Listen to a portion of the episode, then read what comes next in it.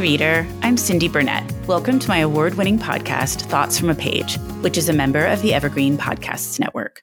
On the show, I chat with authors whose books I have enjoyed about their new releases, and I give you a peek behind the curtain of the publishing industry with my behind the scenes series. With so many books coming out weekly, it can be hard to decide what to read, so I find the best ones and share them with you. If you're looking for a community of readers, bonus content, and a chance to read books before they hit the shelves, I hope you'll consider joining my Patreon group, which is filled with a wonderful bunch of book lovers. The link to join is in the show notes. Do you love to be in the know about upcoming books? Kelly Hooker of At Kelly Hook Reads Books and I do too. We couldn't find a comprehensive list of titles all in one place, so we made one ourselves, and now we're sharing it with you. Our literary lookbook is a list of 182 books releasing from January to May 2024, curated for our communities. The link to buy it is in my show notes. Today, Elizabeth Crook joins me to chat about The Madstone. From page one, I was completely immersed in this book, and the story's narrator, Benjamin Shreve, is now one of my favorite fictional characters. His voice is so unique and compelling. Elizabeth has written six novels, as well as for periodicals such as Texas Monthly and the Southwestern Historical Quarterly. She has served on the council of the Texas Institute of Letters and the board of the Texas Book Festival. She's a member of Women Writing the West and Western Writers of America. This year, Elizabeth received the prestigious Texas Writer Award from the Texas Book Festival. I hope you enjoy our conversation. And now for a quick break. For the last year, I have been focusing more on my health and my eating habits. In connection with that, I have started drinking AG1 in the morning. I first gave AG1 a try because I needed more energy.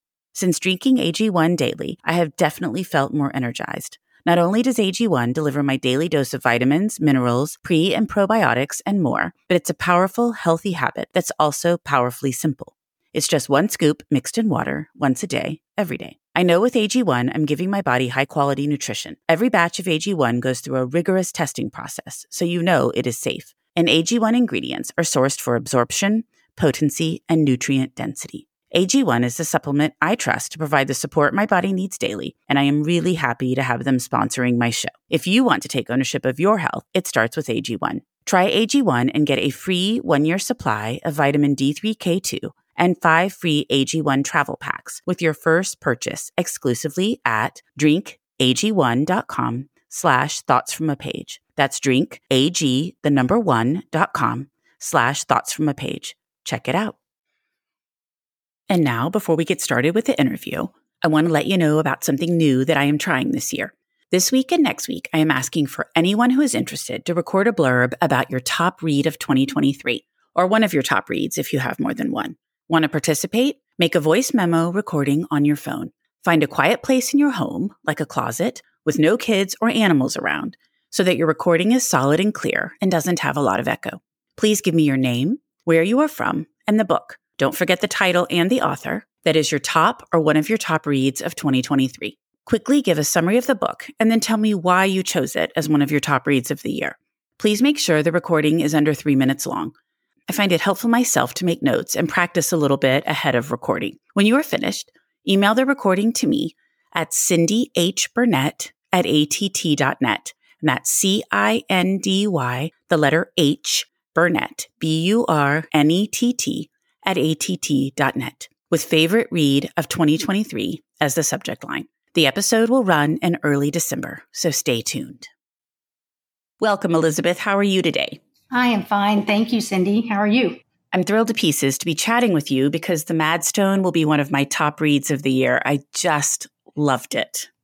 Thank you. It is so nice to hear that from early readers who have read it, you know, before it's out and before you have a real sense of how it's going to do. So that's encouraging. Thank you very much. Absolutely. I loved it so much that I couldn't even start another book for a day or two because I knew I wasn't going to like whatever book it was as much as this one. I was still thinking about all of the characters, spending time in Texas with them, and I just couldn't move on. Ah, well, you should see the smile on my face right now. So th- I appreciate that. And Kirkus gave the book a beautiful starred review. You had to be thrilled with that as well. I was very thrilled with that. And the thing that I loved the most about that was a little reference, a sentence made right in the middle of the review, kind of buried, and it probably wouldn't mean so much to anybody else. But it said the you know the guiding spirit here is Dickens, and how a reviewer would be able to discern the number of hours I spent as a teenager and in my 20s reading Dickens novels I don't know, you know, or why that would bleed into a, a book about, you know, Texas in, in the Reconstruction era, which is very, very far from the Dickens novels. But the fact that they sort of picked up on something that made them feel that it was just kind of astonishing to me. So my hat is off to that reviewer, whoever they are. You never know who they, you know, who reviewed your books, but I appreciate that reviewer. Okay, that is actually pretty astonishing. Mm-hmm. Yes. Can you give me a quick synopsis of the Madstone? Well, it's, I mean, it's an adventure. It's a love story. It takes place during Reconstruction era, uh, in you know, in Texas. Begins in the hill country and goes all the way to the coast, and sort of in a, a straight linear line. It's all action. You're just moving from one town to another, but many, many things happen along the way. So essentially, uh, Benjamin Shreve, who is a 19 year old uh, who's working, you know, as a tradesman, as a carpenter uh, in Comfort, Texas, uh, witnesses this stagecoach roll in. Uh, across the street is the stagecoach stop from across the street from where he's working, rolls in, and it leaves behind a passenger who has gone into the privy. And this passenger is desperate to get to the next town and catch up with the stagecoach because he has left on the coach uh, a very special bag. We don't know what's in the bag at the time, but we, we come to learn that this passenger, Dickie, is a treasure hunter. And there's something in this bag that he has to catch up with. So Benjamin, you know, he hires Benjamin to take him in his wagon and get him to the next town. Well, before they get there, they come on the stage, but the stage has been held up. And so stranded there with the, the stage and the stagecoach driver is a young woman, Nell, who has uh, her son with her, her young son, and she is pregnant. And so Benjamin now has these other passengers to get to the next town. At every town they get to, there's a reason why they have to keep fleeing because Nell is uh, is running away. It turns out from a very abusive situation. Her husband's family is involved with a gang in East Texas called the Swamp Fox Gang. This was a, a real gang in Texas history. They basically preyed on freedmen and freed women and on people who were, you know, part of the government, the Freedmen's Bureau, who had come down to um, make sure that the laws were being abided by. So uh, she has to get out of Texas because she has informed on where the Swamp Fox gang has been hiding in the swamps. That's what they did. They came out and they committed murders and, and all kinds of atrocities. So th- this becomes the journey for, for, for Benjamin and for Nell and, and her young son Tot as they try to reach, and, and for Dickie, you know, the, the treasure hunter, and one other passenger they end up with along the way, who is a, a black Seminole who plays an integral part in the story. And they have to get all the way to Indianola, where Nell is hopes to get on a ship and escape to New Orleans. How did you come up with the idea for this story? I get ideas as I go. It's like what's going to happen next. I, I mean, I, I wanted to work with this character Benjamin again. I had, I had, he's a character in my story, The Which Way Tree, and I loved this, this young man. He's 17 years old in The Which Way Tree, and he's 19 years old here. So, you know, I, I just wanted to age him up a little bit, give him a chance to have a first love, and to see the world through his eyes for you know a longer period of time. I mean, he is he's a very endearing uh, character. And I, I, missed him, you know, when I finished writing that book. So I, that's why I came up with the story. It needed to take place during Reconstruction. I, you know, started doing a lot of reading about the Reconstruction era and in Texas, and you know, came across the existence of these these gangs. The Swamp Fox gang was not the only one; there were several, and wondered, you know, what what would I do? What would it be like if I was in the situation that Nell is in, and you know that these terrible crimes are being committed, or you sense it, you sort of, you know, you don't even really know when you crossed over from from thinking they might be to knowing that they are. And at what point do you have the courage, knowing that there's going to be retribution, you know, against you, to go to the law and and and report your husband and, and his family for what they're doing. So um, I just I just got interested in that idea because I think none of us ever know, you know, how how we would behave in certain instances. We can hope and think we would do the right thing, and then we would do it soon. But you you don't know because because fear plays a big part in these things. And but eventually, her you know her own sense of of guilt catches up with her, and and that's what she has done. And now they are after her and, and want to take her son, which is of course the most threatening thing to a mother. So that is that you know that becomes her story. Well, you mentioned Benjamin and how much you loved him. And he is now one of my favorite fictional characters of all time. I just adored him. He's so funny, but he's also very clever and thoughtful. I mean, just a beautiful character. He is. And, you know, the reason that he's funny is because he doesn't know he's funny. And he doesn't even have a huge sense of humor. It's just that he's so deadpan in his delivery of his, you know, of, of what he's seeing and hearing and what's happening around him and how to, in a moral way and in a, in a you know, conscientious way, uh, respond to these events and how to do the right thing. And it's always about how to get further down the road with no money and with, you know, huge accidents with the, you know, with the weather and the and the wagon and you know different things that happen and he's constantly having to to make things work.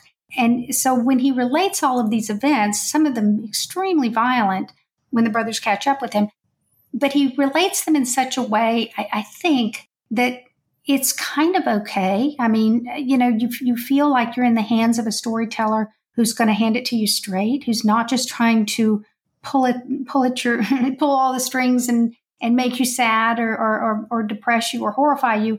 They are they're telling you what happened and how it happened. And and um, so I I think it's his method of doing that, and it comes across as very funny. I mean, I remember when my mother started reading, you know, The Which Way Tree, and um, it was an early draft, and I gave it to her, and I hadn't shown it to many people, and and some very violent things were happening, and she she looked at me and she said, am I supposed to be laughing? She said, I'm laughing and I feel bad about laughing, but I'm laughing. And I said, yes, because Benjamin doesn't, he doesn't know he's funny. He's not trying to be humorous. He doesn't chuckle at himself. And um, in fact, when, you know, when the, um, the person who did the audio, who is lovely, by the way, uh, Will Collier is his name, and he's an actor. And they, you know, let me listen to some auditions. And then he, uh, once I heard his, I, I know that this, this guy can pull this off he asked me about the voice or I said, can I, can I talk to him before he does this? And, and they, you know, said, well, it's a little unusual, but yes. And he agreed to that. And so, you know, he said, well, how do you hear the voice? And I said, I hear it, you know, in a fairly deadpan way. And I know that you probably have to, you know, put a little more acting into it. But, you know, it's, it's just important to know that Benjamin's very earnest. He's very sincere. He's very dutiful. Uh, and he's not trying to entertain. He's trying in an honest way to relate the story and so that you know and and that's the way he reads it. And he you know he just does he, he really captures it perfectly. Now you're making me think i'm going to have to go back and listen to it as well. He's good. I mean i know people who have listened to it twice. You know now i don't know at this one i haven't listened to this one. And i actually haven't listened to the which way tree. I've just listened to you know the first little segment like you know whatever's on um, audio when you can listen to a little you know sample. But i um, but everybody has told me that he's perfect you know, and so I, I've, I've been really pleased. And, and then I requested him to do this one because it needed to be the same voice. It's the same character. An audiobook can make or break a story. So I think that's wonderful that he is skilled at it. And yes, I think that's what I like so much about Benjamin. He is so earnest and he's so funny, but he doesn't always mean to be funny. And you're just laughing sometimes, as your mom said, when terrible things are happening. But the way he relays it does make you chuckle. Yes, that's that is i mean i was chuckling when i was writing really really really violent scenes. I just thought they were very funny. And i have to say those scenes that i was laughing at that were funny the, the violence was happening to some really bad people. So that also that also makes it okay. It helps for sure. it helps. no i agree with that. I'd love to hear how you decided to have Benjamin relay the story to Tot because it's told from the point of view of Benjamin, but he's going back and revisiting the entire trip from beginning to end with no spoilers. But I was curious how you decided on that format. Okay, so I wanted the story to be in Benjamin's voice. And so he needed to be, you know, there needed to be a reason for him to be telling the story because he wouldn't have just at 19 sat down to write this, you know, th- th- his recollection of this of this journey without, you know, a reason. And so the little boy, he, he becomes very bonded with the little boy Tot on the trip. And he is he is writing to Tot to be read when Tot becomes 19 because there are many things he's learned on this trip that he thinks Tot is going to want to know um, when he's grown. And that he, you know, I mean, sometimes when we have too many questions about our lives and, and how things unfolded the way they did. It's worrisome because you can't let them go. You can't find an answer. And he wants to say, you know, here, here's what happened and here's why it happened. The things I know that you were too young to know. and um, and you can read this when you're you know 19 years old, and you know it, it, that's that seems like a mature enough time to be able to read this because there you know were adult things involved and, and various other pieces of information that might be disturbing to a child, but that he could handle at 19 which I loved. I really like reading stories that are formatted that way. So I was just curious how you would decide to do it. And Benjamin has the best voice. So, I mean, him telling the story works quite well. Thank you. Who was the hardest character to write and who was the easiest to write? Oh, wow. Well, Benjamin is for me the easiest. I just know him so well. And after writing The Which Way Tree, you know, his language, I mean, I don't know why, you know, his, the way he sees the world is just so clear to me. I know what he's going to do in every situation immediately. Tot as a little boy is was fairly, you know, fairly easy. I've been around a lot of little boys. I raised a little boy. He's now 28 years old. So, you know, uh, it was a long time ago, but you remember these things. And I have lots of great, great nieces and nephews for examples of how children react to things. I think Jorge was the hardest. He is the, the Black Seminole character, simply the hardest because his story is the farthest from anything that I've ever experienced. And um, so it was a matter of learning a lot of history, for one thing, and just trying to get enough of the history in there without, you know, you never want to seem like you're giving the reader a history lesson, but to get enough of it across and to make him as authentic as possible.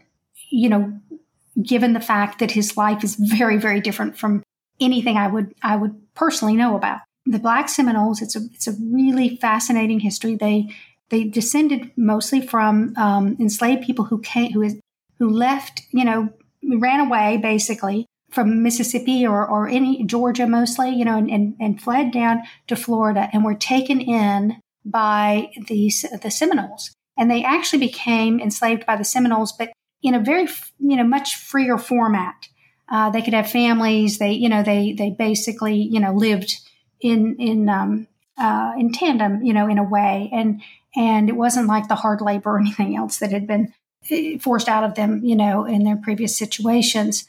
So they, after a while, you know, they became part of the Seminoles, and um, the Seminoles were being driven out of Florida to go out west and be put on a reservation. And they finally, after you know a lot of conflict, they finally did agree to this because they were promised all kinds of great things once they got out there. Well, of course, none of that was true. They got out there, and it was a terrible situation on the reservations. And so this group of Seminoles and Black Seminoles decided we're just leaving and they packed up, it was several hundred of them, and they hiked 900 miles from the reservation down to Mexico. And they, they're settled in a town called Nacimiento. And they, um, many of them were hired by the Mexican government to protect the border from outlaw people from the United States who were coming down there. At this point, you know, there were, I mean, there were lots of people fleeing uh, retribution who had committed war crimes during the Civil War and they didn't, you know, want to be prosecuted, so they they went down to Mexico and started committing, you know, depredations down there and crimes down there. So this was a border patrol against the Comanches and against the uh, outlaws, you know, U.S. U.S. citizen outlaws, and um, and so he has joined up with that force. Now that's over. Um, the Civil War is over, and he can go as a free man back, you know, to the place of his origin, Florida, or where you know where he is, eventually wants to go is to find his sister who was separated from him uh, during some of uh, some of the atrocities that were inflicted on them uh, by you know Andrew Jackson and his and his and his cronies. So anyway, so Jorge meets up with them, and he you know he becomes an integral part of the journey. He does. And I loved his character as well. I really liked all of them, all of the people that were good, and obviously not uh, Nell's husband or brothers, but I loved the people on the journey. And you really felt like you got to know them and they were very different from each other, but they worked well as a united troop that was traveling. Yes, yes. They become kind of, you know, like a family in a way, which is the same thing that happens in the Which Way Tree and an odd adventure and uh, disparate people put together and form, you know, these these unusual bonds. Exactly. And I think I'm always drawn to those type of stories, which is probably why this one appealed as well. And now for a quick break to take a moment and thank today's sponsor, Air Doctor. Americans spend an average of 90% of their time indoors and take approximately 20,000 breaths a day. According to the EPA, indoor air is two to five times more polluted than outdoor air, and in some cases, even up to 100 times more polluted. I struggle with allergies myself that poor air quality exacerbates, and so using my air purifier from Air Doctor really helps me manage my allergies. So what's the solution to poor air quality? Air Doctor has introduced an air purifier that has captured the attention of established media outlets such as CNN, Money, and more. Air Doctor filters out 99.99% of dangerous contaminants and allergens such as pollen, pet dander, dust mite, mold, and even bacteria and viruses, so your lungs don't have to. All Air Doctor purifiers also feature WhisperJet fans, 30% quieter than ordinary air purifiers. Want to breathe better? Head to airdoctorpro.com and use promo code Thoughts from a Page. And depending on the model, you'll receive up to 39% off or up to $300 off. Exclusive to podcast customers, you will also receive a free three year warranty on any unit, which is an additional $84 value. Lock in this special offer by going to AIRDOCTORPRO.com and use promo code Thoughts from a Page. Air Doctor also comes with a 30 day money back guarantee. So if you don't love it, just send it back for a refund minus the shipping. And now back to the rest of the show. So, the Madstone is such a fabulous and fascinating glimpse into Reconstruction era Texas. What drew you to this time period? And then did you have to do a lot of research related to it?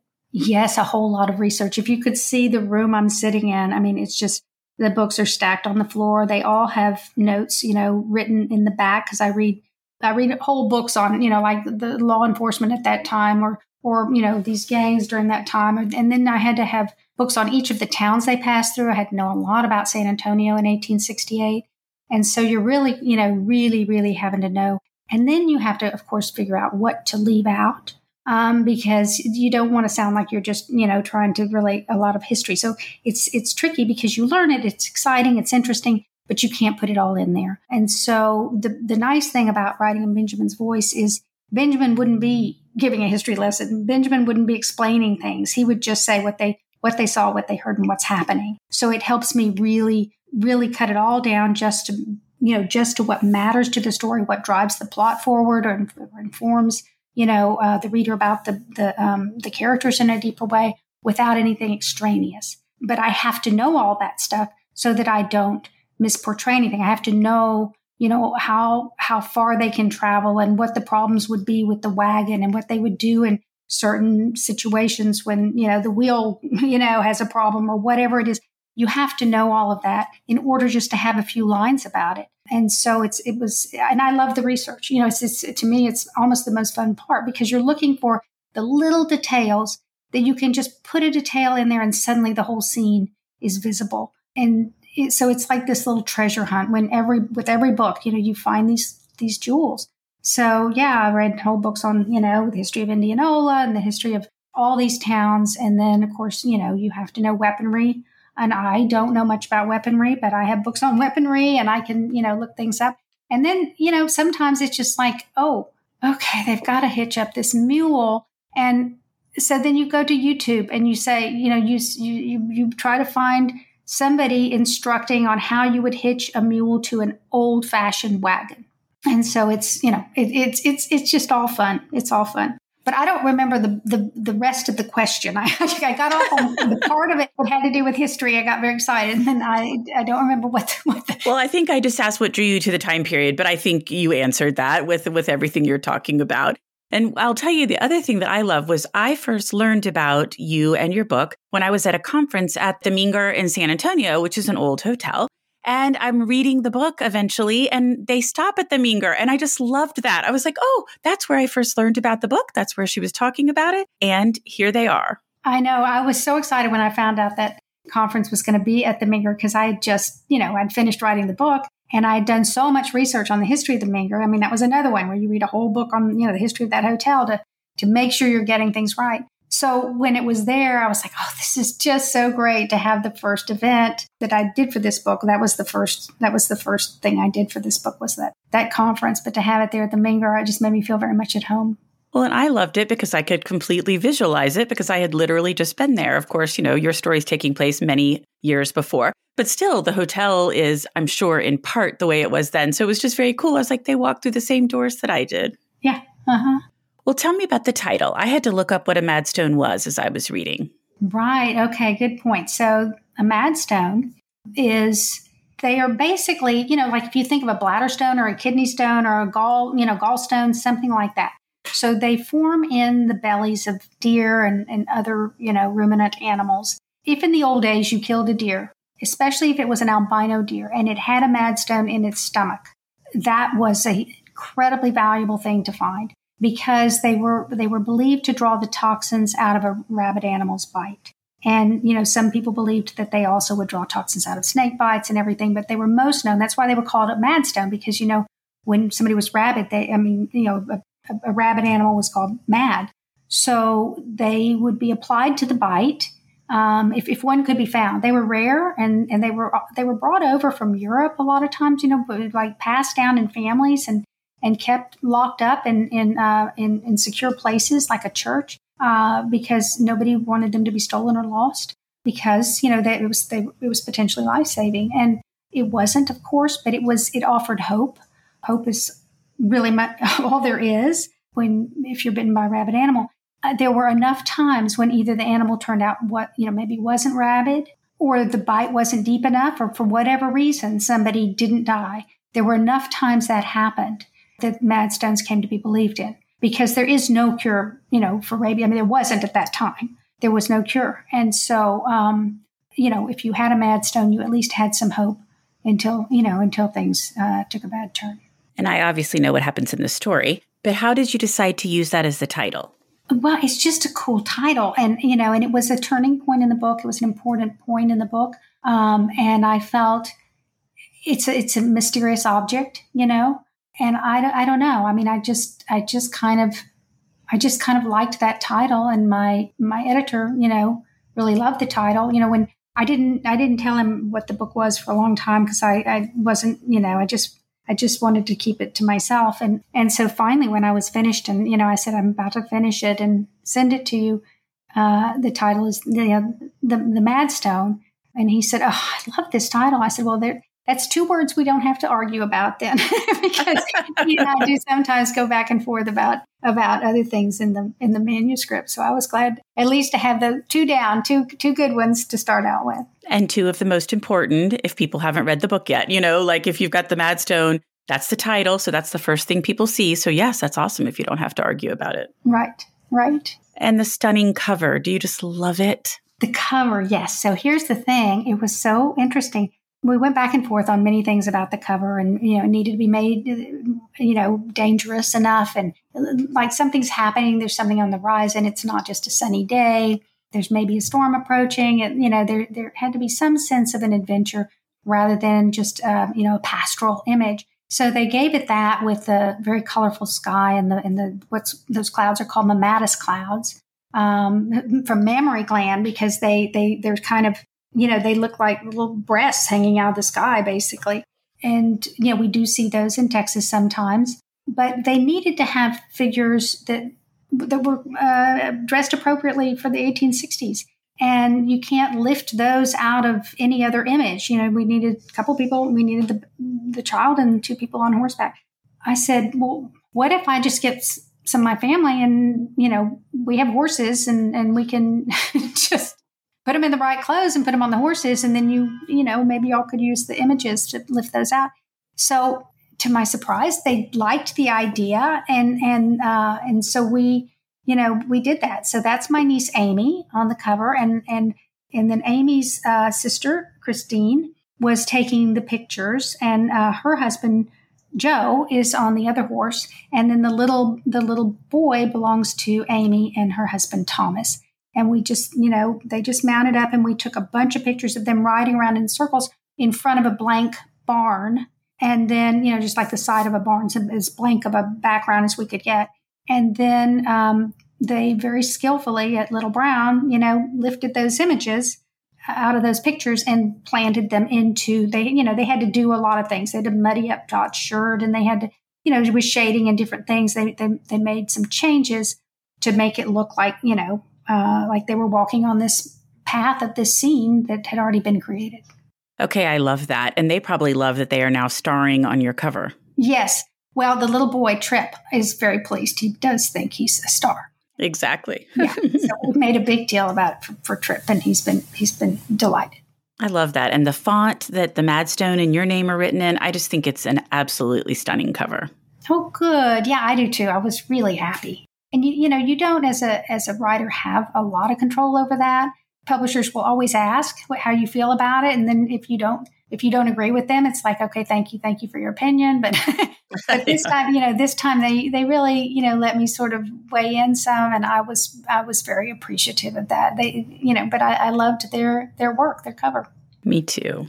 Well, you're going to be receiving the 2023 Texas Writer Award this year at the Texas Book Festival. That is so exciting. It's given to a Texas writer in recognition of outstanding contributions to Texas literature. Congratulations. It's a really nice award, and I love the Texas Book Festival. So, you know, it, it mean it's it's it's really meaningful to me. I think I think I've been to every book festival since it started 20 something years ago and um, you know usually um, either moderating or you know attending with a book or quite often just hanging out you know and and um, visiting with friends other writers who are there. Uh, texas has a very you know cohesive writing group. We all like each other you know?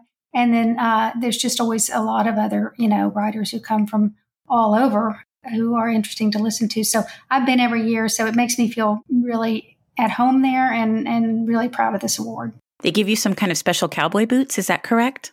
Yes. These are these are going to be custom made cowboy boots with the you know the seal of the, the, the book festival and some decorative things on them. You know, they're all it's all hand sewn and everything. I've never had you know custom made cowboy boots, so I'm I'm pretty psyched about it. Really, you're going to be wearing those everywhere. I think I probably will be. It, it, it's, it's a fun. You know, you don't want to seem like you're you know just bragging. But if you've got really cool boots, you know, you, you definitely want to wear them. So I've got, I'll, I'll, have to, I'll have to weigh exactly where I feel okay. And like, you know, like it's, it doesn't seem like I'm just, you know, walking around as, as, you know, an advertisement to myself from the book festival. So look at my boots and ask me why I have exactly, them. exactly. wow. That is very exciting and huge congratulations. Thank you, Cindy. Well, before we wrap up, Elizabeth, what have you read recently that you really liked?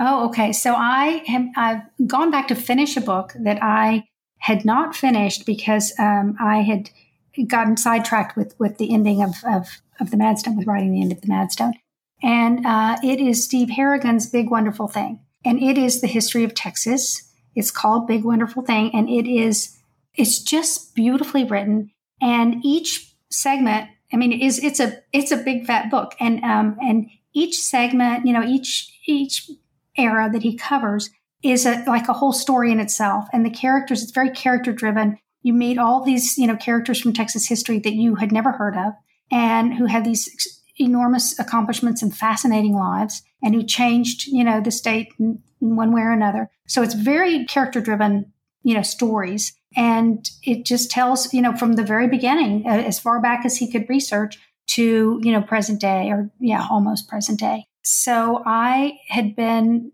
really engaged reading it is just, you know, little sections every every night before bed because um, you know each one it, it, reads like its own little piece of, of history. And then I, I I thought, okay, now I'm you know enormously focused now on finishing this book. And so I put it aside and I've just now taken it back up and find it just as engaging as, as I did before. So I'll, I will be able to finish it now.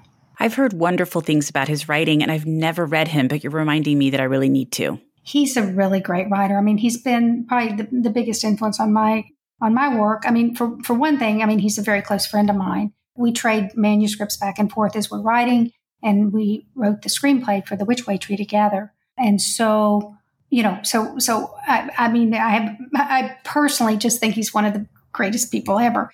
And he, but but objectively, I also think he's pretty much, you know, one of the greatest writers. With, well, absolutely one of the greatest writers, maybe the greatest writer we have currently in, in, in Texas. Well, that's quite an endorsement. Okay, I'm bumping him up my list, and I will start with the one that you're recommending.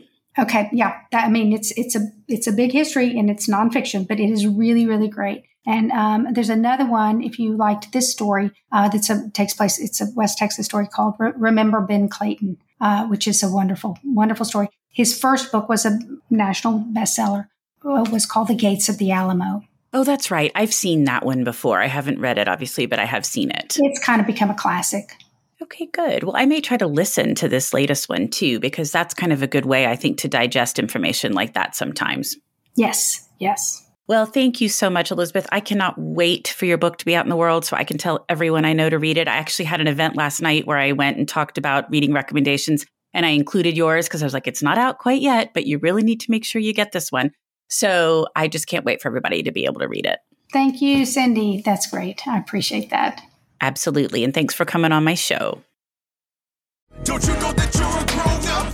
I'm a grown up. Me too. Yep, me too. But you know, these days being a grown up can really suck. Luckily, we're grown ups who grew up in the coolest generation. We had video arcades. And also some of the best TV and movies ever made. We lived the origin of awesome consumer electronics. The list goes on and on. Yep, Generation X. Exactly. And we're Gen X grown up. Every week, the Gen X Grown Up podcast explores media, tech, toys, games, and more from both yesterday and today. Through the eyes of Generation Xers who absolutely love that stuff. You can find us on iTunes or wherever you get your podcasts. Or find us on our website, genxgrownup.com. All right, I think that was good enough? I, I hope so, man. I'm tired. Who listens to a promo on a podcast and then goes and listens to a different podcast? Right. I, I, I've never done it. no. Right. You know, a lot can happen in seven minutes, and luckily, that's how long it takes me to tell a story. My name is Aaron Califato, and I'm the creator of Seven Minute Stories. I'm proud to partner with Evergreen Podcasts, and I'd like to invite you to join me on this journey. I'm going to take you on some crazy roller coaster rides using my unique extemporaneous storytelling style, and together, we're going to try to make sense of the world, all through the art of storytelling, and all in approximately seven minutes. Thank you so much for listening to my podcast. I would love to connect with you on Instagram or Facebook, where you can find me at Thoughts from a Page. If you enjoy the show, please consider joining my Patreon group to access bonus content and support the podcast. If you have a moment to rate the show or subscribe to it wherever you listen to your podcasts, I would really appreciate it. It makes a big difference. And please tell all of your friends about Thoughts from a Page. Word of mouth does wonders to help the show grow. The book discussed in this episode can be purchased at my bookshop storefront, and the link is in the show notes. I hope you'll tune in next time.